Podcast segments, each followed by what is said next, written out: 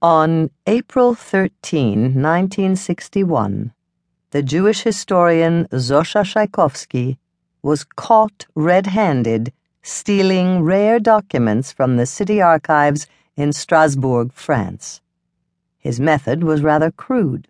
He was ripping pages out of bound volumes and sliding them surreptitiously into his briefcase. The written confession he penned that night, in words surely dictated by the chief archivist, highlighted the violence of the act in stark terms. I admit to having lacerated volumes belonging to the Strasbourg Municipal Library, he wrote, signing the damning words not with his historian's nom de plume, but with his legal name, Tchaiko Friedman. The archivist Philippe Dollinger initially judged Szajkowski to be a scholar impassioned by his research, whose crime was motivated by his excess of interest in his subject. As a historian himself, Dollinger knew this kind of thing sometimes happened in his profession. Who knows, he may have felt the lure of the documents himself at one time or another. Certainly he would have talked about that passion with other historians Ever since archival research became the sine qua non of professional historical practice in the 19th century, it has been commonplace for historians to talk about documents in terms of love, obsession, and more particularly, fetishism.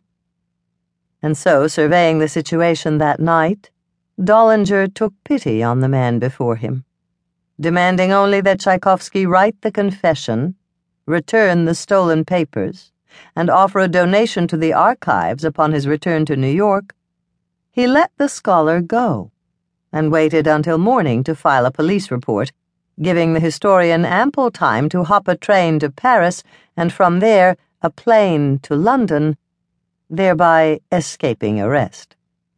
This incident occurred at the height of Szajkowski's unusual career as a historian. Although he had never received a PhD, or any degree for that matter, by 1961 he was widely regarded as a leading expert in modern Jewish history, a member of the prestigious American Academy for Jewish Research. Born in Russian Poland in 1911, he had immigrated to Paris in 1927 to escape the poverty into which his hometown had sunk. Then, after France fell to the Nazis, he fled to New York where he remained until his death in 1978. Szajkowski was remarkably productive, and by the time he was caught stealing in the Strasbourg archives, he had published well over a hundred academic articles and 11 books, most of which were based on archival documents and treated subjects that had never before been researched. He would go on to publish almost a hundred more studies. The historian was known in scholarly circles around the world. His publications had appeared in Yiddish and English, and with the help of translators, a few had appeared in Italian and Hebrew as well. Yet, except for a brief engagement as an adjunct instructor at Brandeis University years later, he never held a university position. His lack of credentials made that all but impossible.